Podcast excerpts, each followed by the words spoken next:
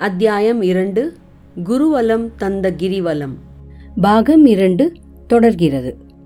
அந்த வருட விடுமுறையில் எனது ஊருக்கு சென்றிருந்தபோது என் தாய் தமிழ் வார பத்திரிகையான ஆனந்த விகடன் இதழ்கள் சிலவற்றை காண்பித்து எனக்கு பிடிக்கும் என்று சொல்லி எடுத்து வைத்திருப்பதாக அதில் தொடராக வந்து கொண்டிருந்த அருணாச்சல மகிமை கட்டுரைகளை காண்பித்தார். நான் சென்னை திரும்பியதும் அவ்வப்போது அந்த தொடரை படித்து கொண்டு வந்தேன். திருவண்ணாமலை ரிஷிகளையும் சாதுக்களையும் பற்றி ஒரு சுற்று எழுதிய பின் அருணாச்சலத்துடன் தொடர்பு கொண்ட சென்னையை சுற்றி அமைந்துள்ள கோவில்களை பற்றிய கட்டுரைகள் விகடனில் வர ஆரம்பித்தன. அப்படித்தான் அம்பத்தூர் தாண்டி திருமுல்லை வாயிலில் உள்ள வைஷ்ணவி ஆலயம் பற்றியும் வர ஆரம்பித்தது. புதிய இடமாகிய திருவண்ணாமலைக்கு செல்லும் தயக்கத்தினால் அருகே இருக்கும் இக்கோவிலுக்கு முதலில் சென்று வரலாம் என்று ஒரு நாள் தோன்றியது. சில நண்பர்களிடம் அது பற்றி நான் சொன்னதும் அனைவருமாக ஏதோ ஒரு சனிக்கிழமை போகலாம் என்று தீர்மானித்திருந்தோம். ஓர் அமாவாசை அன்று எனது உறவினர் வீட்டுக்கு நான் சென்றிருந்தபோது அந்த வார இதழில் பூர நட்சத்திரத்தன்று அம்மனுக்கு விசேஷ பூஜை உண்டு என்று எழுதியிருந்ததால் உடனேயே அங்கிருந்த பஞ்சாங்கத்தை பார்த்தேன். நாங்கள் எப்போது செல்லலாம் என்று நினைத்திருந்த நாளுக்கு ஒரு நாள் முன்பாக வெள்ளிக்கிழமை அன்று பூரம் கூடிய நாள் என்றும் அறிந்தேன். உறவினர் வீட்டிலிருந்து நான் திரும்பி வரும் வழியில் ஐஐடியில் உள்ள சிவன் கோவிலுக்கு சென்று சன்னதியில் நின்று கொண்டிருக்கும் போது எனக்கு பின்பக்கமாக எனக்கு ஏதும் அறிமுகம் இல்லாத மூன்று பேர் பேசிக்கொண்டிருந்தனர். அவர்கள் பேச்சிலிருந்து வைஷ்ணவி கோவிலுக்கு அந்த இடத்திலிருந்து எந்த ரூட் பஸ் செல்கிறது என்று அறிந்து கொண்டேன்.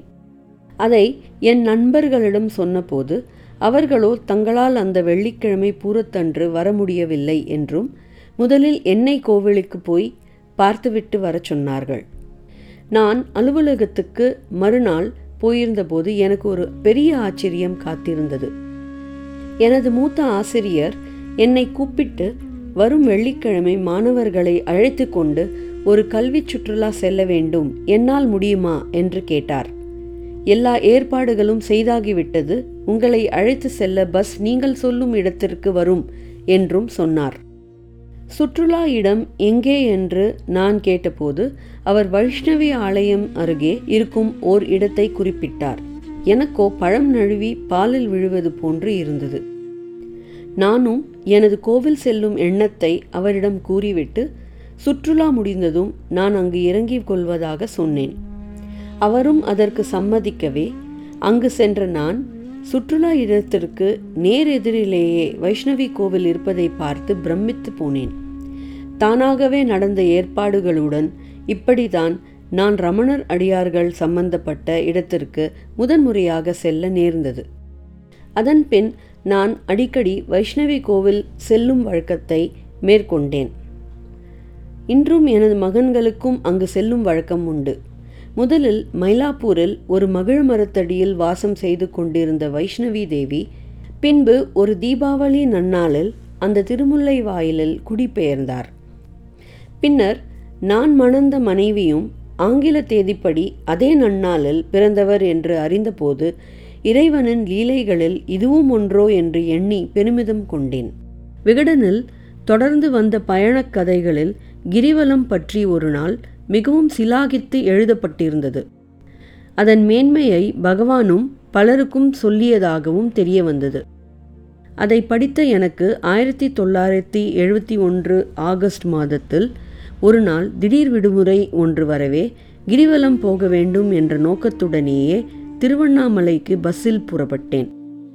ஊருக்கு அருகே நெருங்கிய சமயம் பஸ்ஸில் இருந்த ஒருவரிடம் மலை எங்கே இருக்கிறது? என்று கேட்டேன். அவரும் பஸ்ஸின் ஜன்னல் வழியே காட்ட அப்போது முன்னிரவு ஏழு மணி அளவானதால் திரை போற்றியது போல் காணப்பட்ட ஞானத்தபோதனரை வா என அழைக்கும் மலையை முதன் முதலாக பஸ்ஸிலிருந்து தரிசனம் செய்தேன். ஆசிரமத்தில் எவரும் தங்கலாம் என்பது அப்போது எனக்கு தெரியாதிருந்ததால் கோவிலின் அருகே இருந்த ஒரு லாட்ஜில் தங்கினேன். காலையில் எழுந்து தயாரானதும் கோவிலில் உள்ள சந்நிதிகளை மெதுவாக சுற்றி வந்து அண்ணாமலையார் கர்ப்ப கிரகத்திற்குள் நுழைந்தேன். அப்போது அங்கு எவரும் இல்லாத தனிமையிலும் ஏதும் அலங்காரம் செய்யப்படாத லிங்க வடிவிலும் அண்ணாமலையாரை திவ்ய தரிசனம் செய்தேன். அது போன்ற எளிமையான தரிசனம் எனக்கு வெகு நாட்கள் கழிந்த பின்பே மறுமுறை கிடைத்தது. சுமார் இரண்டு மணி நேரம் கழிந்த பின் ரமணாசிரமம் நோக்கி சென்றேன்.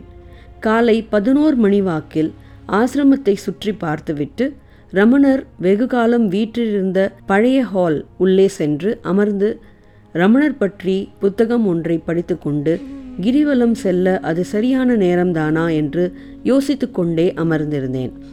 கிரிவலம் போகலாம் என்று அப்போது தோன்றாததால் அன்று மத்தியமே சென்னைக்கு திரும்பி விட்டேன். அந்த வருடமே டிசம்பர் மாதத்தில் ஆருத்ரா தரிசனத்தை ஒட்டி ரமண ஜெயந்தி வரும் என்று அறிந்து முதலில் சிதம்பரம் சென்று நடராஜரை தரிசனம் செய்துவிட்டு அங்கிருந்து விழுப்புரம் வழியாக திருவண்ணாமலை சென்று அடைந்தேன். அன்று காலையே ஜெயந்தி விழா முடிந்திருக்கும் என்று நினைத்திருந்து எனக்கு ரயிலில் இருந்து இறங்கி குதிரை வண்டியில் ஏறும்போது மறுநாள்தான் ஜெயந்தி என்று வண்டிக்காரர் சொன்னபோது ஆச்சரியமாக இருந்தது.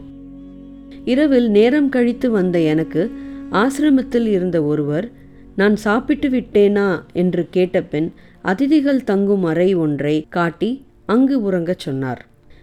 மறுநாள் அதிகாலை அப்போதைய வழக்கப்படி விறகு அடுப்பில் ஒன்றின் மேல் பெரிய தவலையில் கொதித்து கொண்டிருந்த வெந்நீரை எடுத்து குளித்துவிட்டு கிரிவலம் போவது பற்றி யோசித்துக்கொண்டே ஆசிரமத்தின் வாசற்படி மேல் உட்கார்ந்தேன்.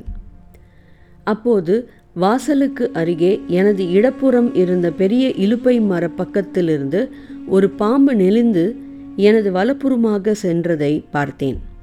என் மனதில் என்ன தோன்றியதோ உடனே எழுந்து எனது முதல் கிரிவலத்தை தொடங்கினேன். என் தொடக்க நாட்களை திரும்பி பார்க்கும்போது மதுரை திருச்சி பெங்களூர் சென்னை வழியாக திருவண்ணாமலையை அடைந்ததே ஒரு வலம் போன்று தோன்றுகிறது. அதிலும் ரமணர் இருந்த இடத்தில் தொடங்கி அவர் வாழ்நாள் முழுதும் இருந்த இடத்தை அடையவே ஒரு பெரிய வலம் தேவைப்பட்டிருந்தாலும் கடைசியாக அவ்வாறு அடைந்ததே அவர் அருள்தான் என்றால் என் வாழ்வில் நான் விழைவதற்கு வேறென்னதான் இருக்கிறது?